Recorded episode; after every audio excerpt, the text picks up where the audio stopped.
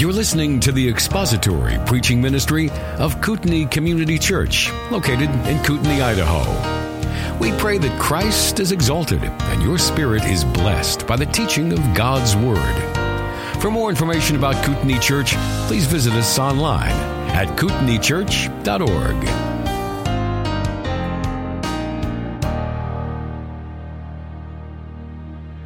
your Bibles up to the fifth chapter of the book of Ephesians. We are back again to Ephesians chapter 5. We are looking this morning at uh, verses uh, 18 through 21.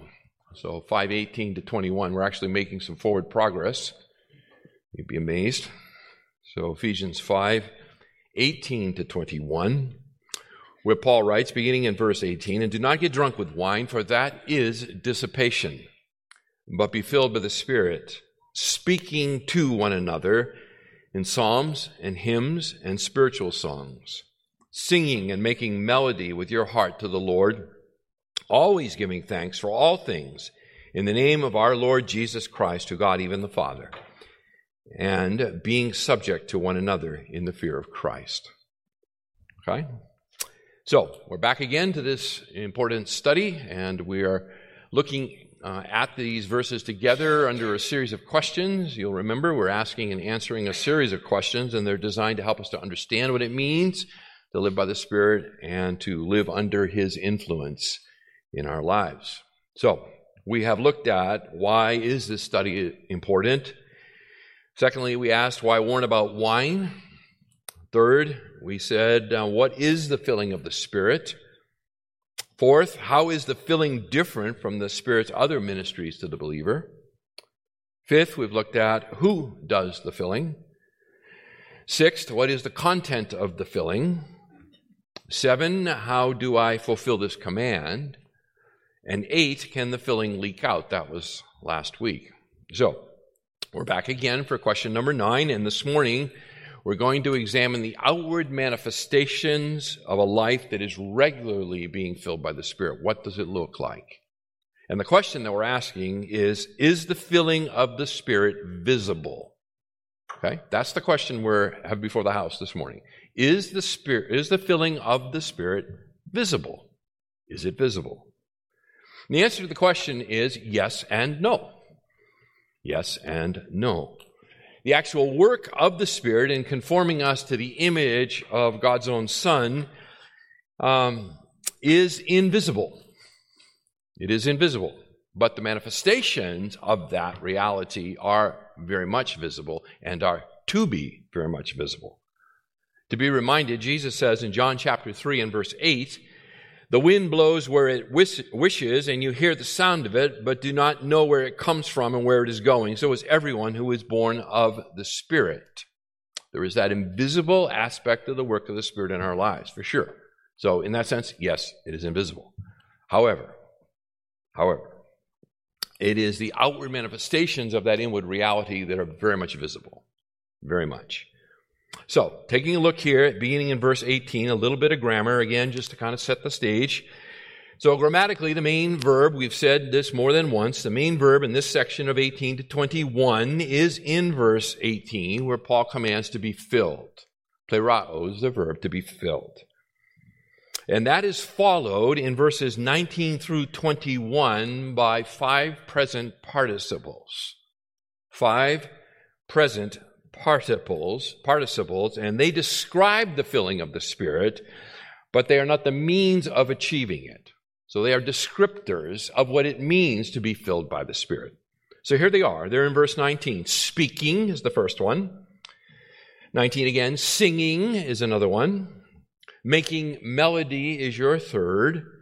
Giving thanks in verse 20 is the fourth, and being subject in verse 21 is the fifth. So those are the five present participles, that derive their force from the main verb in verse 18.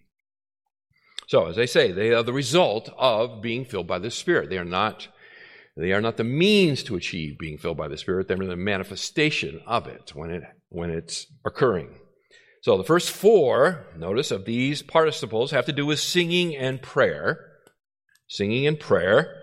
So again, uh, speaking, singing, making melody, giving thanks. Those first four having to do with singing and prayer. And they have to do with the singing and prayer. Again, notice this in the public gathering of the church. In the public gathering of the church. And we see that by the use of one another in verse 19. One another, or perhaps even more literally, among yourselves. Among yourselves. So we are talking about a public manifestation of the filling by the Spirit. What does it look like? Can it be observed? Yes, it can. Where? In the public setting of the church. Okay? In the public setting. So, the public gathering, as we'd say. The fifth and final participle here in verse 21, um, being subject to, that serves as the bridge. So that's the bridge to the topic of the spirit filled home that begins in verse 22 of chapter 5 and runs all the way through chapter 6 and verse 9. So that's our bridge that takes us into what our future studies will be here. Okay? So, in all of this, in all of this, the emphasis is not upon individual or private experience. That is not the emphasis here of individual or private experience, but the expression of a, of a life filled by the Spirit in regard to relationship with one another. So it's about being filled by the Spirit and how does it play itself out in relationships and the relationships of the church. Right? So, in that sense, yes, the Spirit's filling is very visible, very visible, because it results in, among other things, worship, gratitude, and humble submission. Okay? Worship, gratitude, humble submission. That is the outcome of a life filled by the Spirit. Now, since Paul describes the Spirit filled life in terms of these five participles, it be profitable, profitable. If I could speak it, it would be profitable. It would be profitable for us to spend some time and peek into these a little bit, don't you think? So that's what I want to do with you in the, in the time remaining. Is I want to look at the being filled by the Spirit under these three headings: the headings of worship, gratitude, and submission. So, worship, gratitude, submission. That's, if you're looking for an outline, there's your outline. Okay? Worship, gratitude, submission. So, first, worship. Let's talk about worship. In addressing the result of obeying the command to be continually filled by the Spirit and its resultant growth in the likeness of Christ, Paul speaks first about the role of congregational singing. He speaks about congregational singing, verse 19. See it? Speaking to one another in psalms and hymns and spiritual songs, singing and making melody with your heart to the Lord. So, this is the congregational singing, and again, there's a, there's a further division here in that he, he's viewing congregational singing both horizontally and vertically. So he's looking at it horizontally and vertically. First horizontally, and then vertically. And this is super instructive for us. So he begins with the horizontal aspect of congregational singing. Notice he says, speaking to one another. And then he says in psalms, hymns, and spiritual songs. Songs, hymns, and spiritual songs. Now, psalms. Psalms. The, the word is psalmos. That's the noun, psalms, psalmos. And it, and it means fundamentally to touch the chords of a stringed instrument. Okay? So to touch the chords of a stringed of a stringed instrument, and when used in the New Testament, when this word is used in the New Testament, it's a reference to the Old Testament Psalms. The Psalter of the Old Testament Psalter was the, the songbook of the early church, and is still the songbook of the church today to, to a certain extent. Okay? So, Psalms, to originally, you know, the word to touch the chords of a stringed instrument, it's speaking about Old Testament Psalms being sung. Being sung. They were designed to be sung. Beyond that, he talks about hymns, hymnos, hymnos. And that means a song of praise to God. That's what that word means. A song of praise to God, the word hymnos. Notice how they're coming over right into the English. They're being transliterated and coming right over into the English. And it's generally universal in scope. These are generally universal in scope, and they focus on the attributes of God rather than the personal experience of the believer. So these are songs that are, that are spoken horizontally focused on the attributes of God, right? God's attributes, rather than our personal experience with God. Spiritual songs speaks more of our personal experience with God. So, Oda domatikai is, is the Greek, and, and, it comes from the word ode in the, in the Greek, which means uh, a song, and uh, we, it flows over to us in English again. We, we know what about an ode is, right? We've heard of an ode. So that's speaking of a song. And these are the kinds of songs that are composed in response here to the Holy Spirit's work. So these are songs composed in response to the, to the Holy Spirit's work in the lives of the believers, and probably in contrast to what one writer writes, says as the crude singing typical of Greco Roman feasting. Okay? All cultures sing. All cultures sing, and it is not uh, uncommon at all for them to make up songs to express their culture. And so when a culture is degraded, its music is degraded. When a culture is lifted up into the presence of God, its music is lifted up to the presence of God. So these are the spiritual songs. These are the songs composed to celebrate the individual believer's work um, or the Spirit's work in the life of the believer. Okay? Now, the three words themselves are used here um, it's hard to make great uh, differentiation. So they kind of all, Paul combines three together, and it's hard to make hard and fast differences between them. I've given you some general idea of the differences, but they, they can't be sharply differentiated in Scripture. Okay? However, however, their role, their role in the congregational instruction is quite clear. Their role in the congregational instruction here is quite clear. We're talking about singing to each other, and that provides an instructional role. Notice where Paul says, speaking to one another. We're speaking to one another, and we are speaking of the attributes of God. We are, we are speaking back His word to Him through the Old Testament Psalms, and we are speaking to, uh, not to Him, I'm sorry, to one another of uh, through the Psalms, through the Psalter, and we are speaking to one another about God's great work of redemption in our lives. Okay? Now, I think if we were to slip over to Colossians chapter 3, we could find there in what I've called the sister book some clarity in this area. So let's go ahead and do that. So slip over to the to the left and go to Colossians, the book of Colossians. I said to the left, I meant to the right. Yeah. Hold up your left hand. The other one. Sorry about that. anyway, Colossians is our sister letter. And so it, it, it can uh, and often does lend some additional clarity to, to what's being talked about here. What I want you to see first, though, in Colossians is uh, how Paul identifies in chapter 1 his ministry. Okay? So look at chapter 1, verse 28. Chapter 1, 28. Paul says, We proclaim him. That is Christ. We proclaim him, admonishing every man and teaching every man with all wisdom, so that we may present every man complete in Christ. For this purpose also I labor, striving according to his power, which mightily works within me. So, Paul defines his ministry as that of admonishing and teaching with all wisdom for the purpose of presenting everyone complete in Christ. That's what drove the Apostle Paul. Now, slide over your eyes to chapter 3 and pick up verse 16 and notice this. Where Paul says there, let the word of Christ richly dwell within you. We've talked about that a few weeks ago. Notice, with all wisdom, teaching and admonishing one another with psalms and hymns and spiritual songs, singing with thankfulness in your hearts to God. Now, doesn't that sound familiar?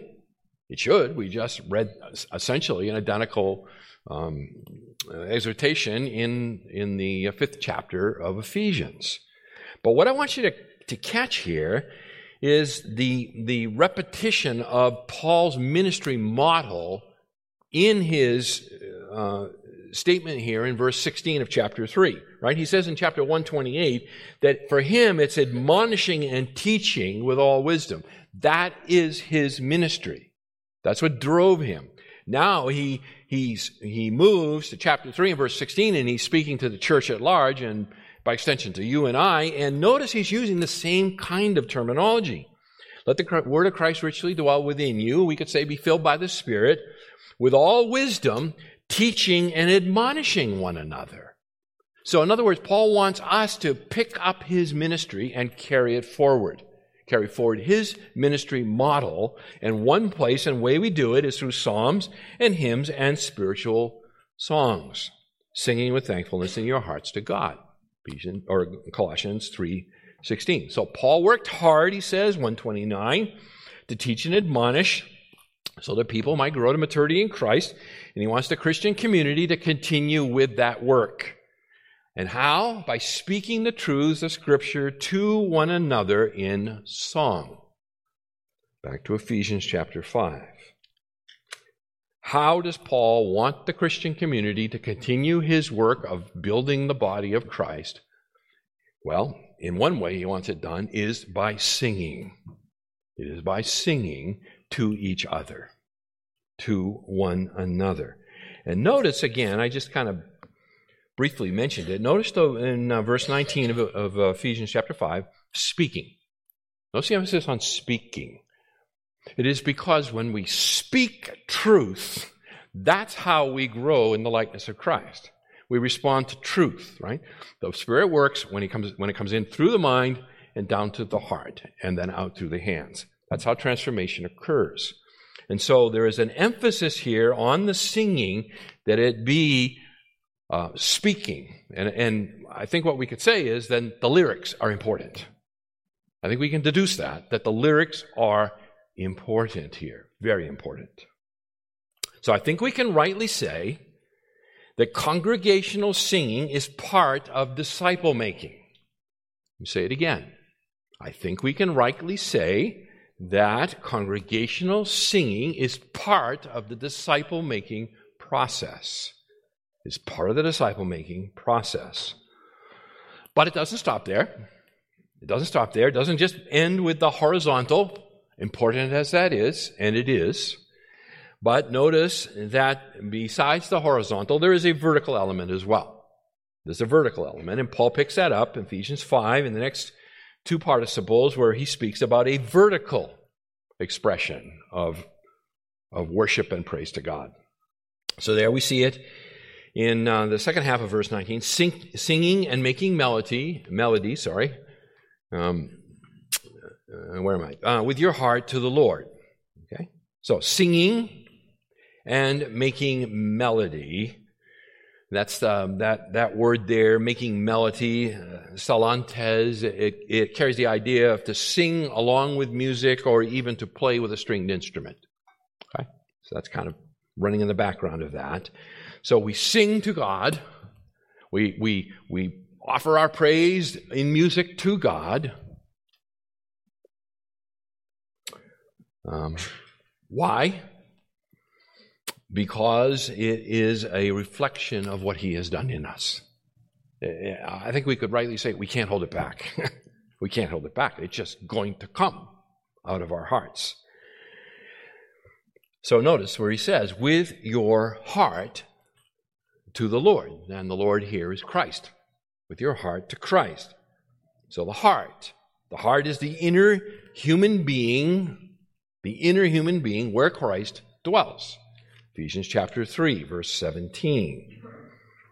Paul says, so that Christ may dwell in your hearts through faith. Okay? So Christ dwells within the heart. It, it is the inner human being, it is the real you. It is the real you. And it's the aspect of our existence that Paul prays that the Spirit would strengthen. Again, look at chapter 3, verse he begins there in, um, in verse 14 For this reason I bow my knees before the Father, from whom every family in heaven and on earth derive its name, that he would grant you, according to the riches of his glory, to be strengthened with power through his Spirit in the inner man, so that Christ may dwell in your hearts through faith, and that you may be being rooted and grounded in love, may be able to comprehend with all the saints what is the breadth and length and height and depth, and to know the love of Christ, which surpasses knowledge, and that you may be filled up to all the fullness of God. So Paul is praying there that the Spirit would strengthen them in the inner man. In the inner man. And that is the heart, that which offers our expressions of praise to God. The heart's also the faculty of the mind that Paul prays that God would enlighten with his Spirit. So look at his other great prayer in Ephesians here in chapter 1 and and um, beginning here in, um, well, we'll pick it up in verse 15. There, Paul is praying that the, that the Ephesian believers might understand the vastness of their blessings in Christ. The vastness of their blessings in Christ. For this reason, I too, having heard of the faith in the Lord Jesus, which exists among you and your love for all the saints, do not cease giving thanks for you while making mention of you in my prayers that the God of our Lord Jesus Christ, the Father of glory, may give to you a spirit of wisdom and of revelation in the knowledge of Him. I pray that the eyes of your heart may be enlightened, so that you will know what is the hope of His calling, what are the riches of the glory of His inheritance in the saints, and what is the surpassing greatness of His power toward us who believe. These are in accordance with the working of the strength of His might which he brought about in Christ when he raised him from the dead and seated him at his right hand in the heavenly places, far above all rule and authority and power and dominion and every name that is named, not only in this age, but also in the one to come.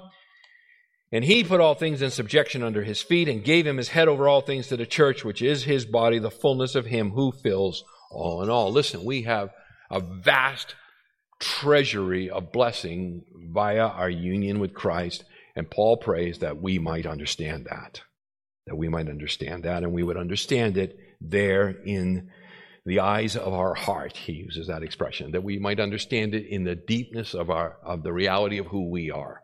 Okay, these are prayers for transformation. Prayers for transformation.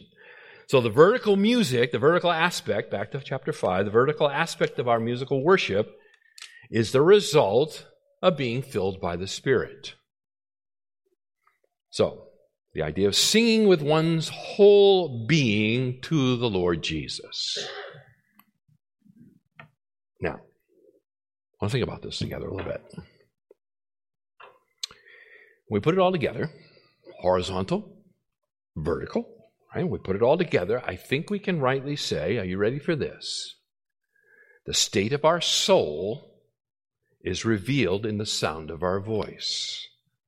I think we can rightly say that the state of our soul is revealed in the sound of our voice. In other words, spirit filled Christians sing words of praise to Christ and instruction to each other in a heartfelt manner as a result of the Holy Spirit's work through the Scriptures. Let me say it to you again.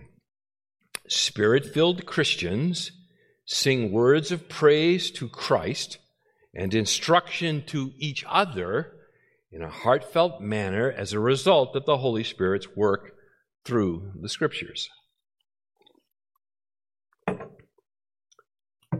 That means, that means, in terms of congregational singing, the implications here are huge. They are huge.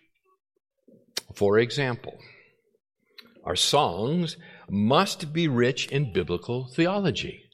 They must be rich in biblical theology in order to turn our focus to the praise of Christ. So we need to sing spiritually rich, theologically profound music to each other and reflecting back to God his, the truth of who He is.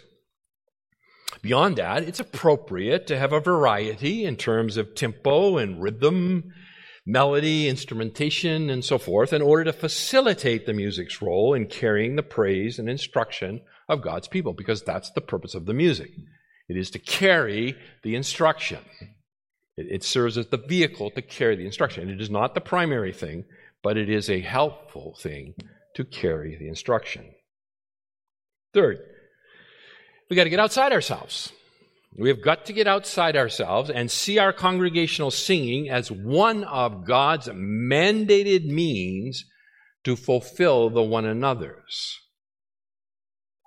We got to get outside of ourselves and to see our congregational singing as one of God's mandated means to fulfill the one another's and to make disciples of the Lord Jesus Christ. In other words, I need to hear you sing, and you need to hear me sing. You may not like it. I do my best, but I need it, and you need it. Because it is a God ordained means of discipleship. So here's the bottom line you and I cannot obey Paul's command to be filled by the Spirit while at the same time refusing to participate or holding back in the congregational singing. You cannot fulfill Paul's command to be filled by the Spirit and to hold back your singing or to refuse to participate in the singing. That's a non sequitur. Beyond that, singing is an important means for making disciples of your children. It is an important means of discipling your children. Teach your children the songs of the faith. It will encourage them, and you should encourage them here Sunday morning when we gather to sing to participate in the singing. Don't allow your children to restrain or, with, or, or withhold themselves from the singing. Which means you need to do the hard work Monday to Saturday to teach them the songs so that, so that they're familiar to them, so that they know. I mean, even, even the ones who can't read can sing. They actually have an amazing ability to memorize music. And so, disciple your children, and singing is one way to do it. Okay? So, singing is very, very significant. Gratitude. That was worship, right? That was the first of the three. Second is gratitude. Gratitude. The fourth participle here, verse 20 always giving thanks for all things in the name of our Lord Jesus Christ to God, even the Father. This fourth participle, giving thanks, Eucharistontes is the, the Greek word, and I only tell you that, uh, I'll tell you why I tell you that in just a second, but you'll see. It, it addresses the outworking of the Spirit filling in terms of the practice of public or corporate prayer. Again, remember, we said the context here is the public gathering of the church. So this is the outworking of a spirit filled life in terms of public prayer, corporate prayer, prayer of thanksgiving. Prayer of thanksgiving.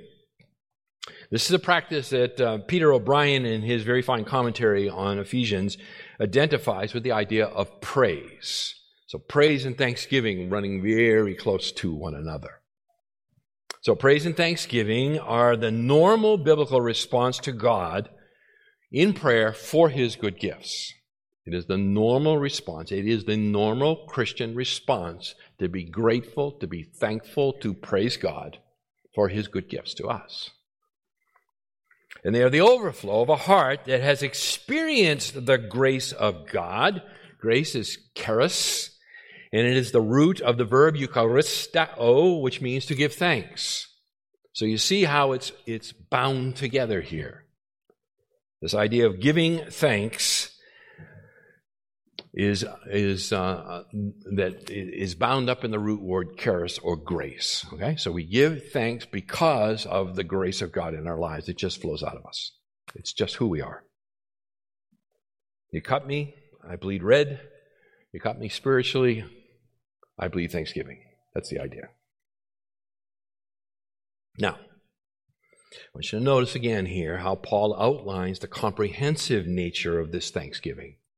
And he outlines the comprehensive nature of it and the result of the Spirit, as a result of the Spirit's filling. And in the process, he brings out the triunity of God. So, who do we offer our praise and thanksgiving to? We offer our praise and thanksgiving to the triune God.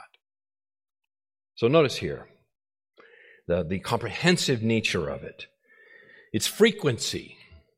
always. You see it? Verse 20. What's the frequency of our prayers of thanksgiving and praise? Always. That's the frequency, always. In other words, constantly, regularly. Constantly, regularly. What's the fullness of our thanksgiving and praise? For all things, again, verse 20. For all things. That includes the good and the bad, as we what we would call bad. Because why? Well, because God is at work in us, is He not? Conforming us to the image of Jesus Christ. And we are most conformed to the image of Christ when we are most in a place of difficulty and thus dependent upon Christ in the greatest way. What about the foundation of this comprehensive prayer and praise? In the name of our Lord Jesus Christ. That's the foundation of our prayer. In the name of our Lord Jesus Christ. In other words, based on our union with Him and our sharing with Him by virtue of that union with His exalted position. If we had the time to work our way through chapter 1, in that one long sentence that begins in verse 4 and runs to the end of verse 14, we could see there the, the uh, exalted position of Christ and the union that we share with Him, and thus we are co heirs with Him. Right? So that's the foundation of it. It's the work of Christ on our behalf. And the focus is God the Father. Right? In the name of our Lord Jesus Christ, to God, even the Father because He is the ultimate source of all goodness and all grace. I will take you to chapter 1, verse 3, where that's what Paul says. Blessed be the God and Father of our Lord Jesus Christ, who has blessed us with every spiritual blessing in the heavenly places in Christ. The focus of our prayer is God the Father in the name of uh, Jesus the Son for all that he has done for us in sharing with us through faith, our faith union with his son, right? Adopting us into his family. That faith union makes us co heirs with Christ, joint heirs with Christ. So, one writer writes, Those who are filled by the Spirit, quote, should generously and frequently express their thanks to God when they gather with others for worship. Read it again.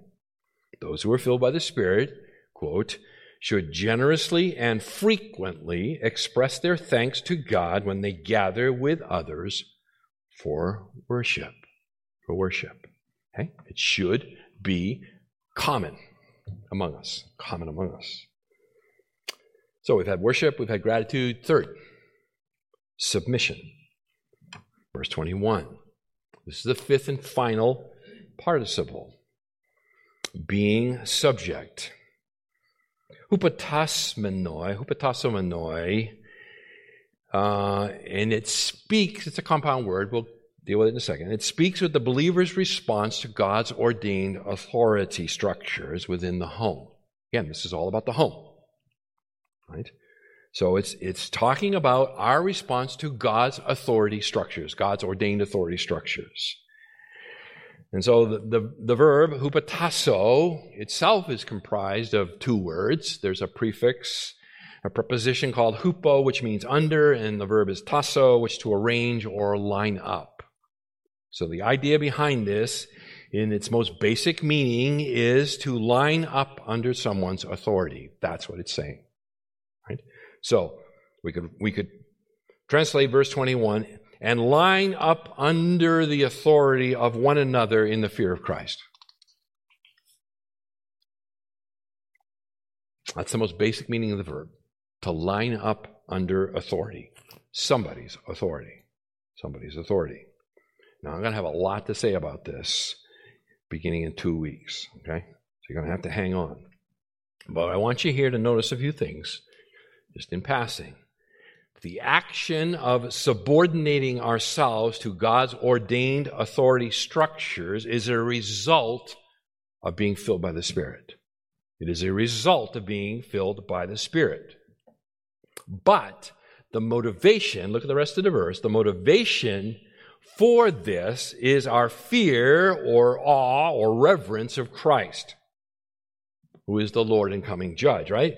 And being subject to one another, notice it, in the fear of Christ. In fact, we can, I think with confidence, say this that one way the Holy Spirit enables us, enables us to fear or reverence Christ is by pressing upon us through the scriptures his position as the Father's exalted ruler. He is the Father's exalted ruler. Again, look back to chapter 1, beginning in verse 20. Middle of the verse, when he raised him, when the Father raised him, the Son, from the dead and seated him at his right hand in the heavenly places, far above all rule and authority and power and dominion and every name that is named. That's kind of a comprehensive way to say these things. Not only in this age, but also in the one to come. So that kind of lays it out, right? Christ is Lord of all. And he put all things in subjection under his feet and gave him his head over all things to the church and so forth.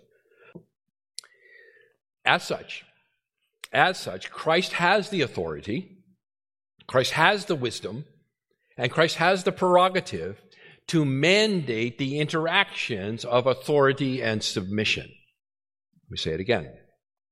Because he is the exalted one, he is Lord of all. Pardon me. Therefore, he has the authority, he has the wisdom, and he has the prerogative to mandate the interaction of both authority and submission, and that's what he's going to do. Pardon me. okay. Sorry about that. Okay, let's talk about a little bit about application. Just a little bit about application. We'll kind of tip the hand here just a little. I got a lot more to say. A lot more to say about the interplay between loving biblical authority and God honoring submission. Like weeks and weeks and weeks of things to say about this. But for now, I want to make one simple, overarching observation. One simple and overarching observation. Think with me. As the believers in, Ephesus, they gathered together to hear this letter read the church gathered. He gathered in a home. He gathered to hear this letter read. And that what they would have heard is they would have heard the Apostle Paul address in turn each group common to a first century household. Each group common to a first century household. And he would be addressing each one in turn with regard to what it means to be filled by the Spirit. What does that look like in each individual relationship. So, what do we see? He addresses husbands, he addresses wives, he addresses fathers, he addresses children, he addresses slaves, and he addresses masters. And he does it in turn. So, he's making application to all the various constituencies that gather in the church in a home. As they responded in faith to his command to be filled by the Spirit, their homes would have become both a place of private disciple making that perfectly complements the public environment of the corporate worship. In other words, we'll just say it this way Monday through Saturday, they are, they are working on these things of, of um, pursuing Christ and being filled by the Spirit. And that is transforming them. And then as they gather publicly for worship, they have opportunity to instruct one another in psalms and hymns and spiritual songs, singing and making melody and so forth. Okay, so you, you see there's a private public aspect, but it's all kind of wrapped together around this house church setting. Now, you combine the private, the public rather, display of spirit-filled life. Hold on, I got time. you combine the, the private display of a spirit-filled life with the numerous commands to hospitality that occur throughout the New Testament, and the local church becomes an evangelistic hothouse. The local church becomes an evangelistic hothouse in which the ministry of the gospel begins to flourish. That's how it spreads. That's how they took over the Roman Empire. This, beloved, is why the elder, the, Paul commands the elders have to be hospitable. Right? 1 Timothy 3 2, Titus 1 8. They have to be because it's within the confines of their homes that they demonstrate obedience to the command to be filled by the Spirit. And then, as people gather in their home with them, that obedience is put on public display, and, and the believers understand what it means for a mature man and woman to walk uh, in the Spirit, to use Galatians language. Okay? So you, you see how these things wrap together. Okay? The home is critical. The home is critical for the display of a spirit filled life. Which means that when we hold ourselves back from one another and our home environments, we don't, in other words, we don't allow people in inside the, the, the keep, then we can create a, a Sunday illusion of spiritual reality that perhaps is not quite there Monday through Saturday. But when we invite people into the keep and put our lives on display, uh, they can see our progress in faith and uh, they can also encourage us in areas where we need to, to um, exert more effort in, our, in growing in the likeness of Christ, and we them. So we have that back and forth um, mutual accountability and encouragement. Okay? That all making sense to you? All right. Thank you for listening to the latest podcast from Kootenai Church. If you'd like to learn more about Kootenai Church or to donate to our church ministry, you can do so online by visiting kootenaichurch.org. We hope you enjoyed this podcast and pray you'll join us again next time. Once again, thank you for listening.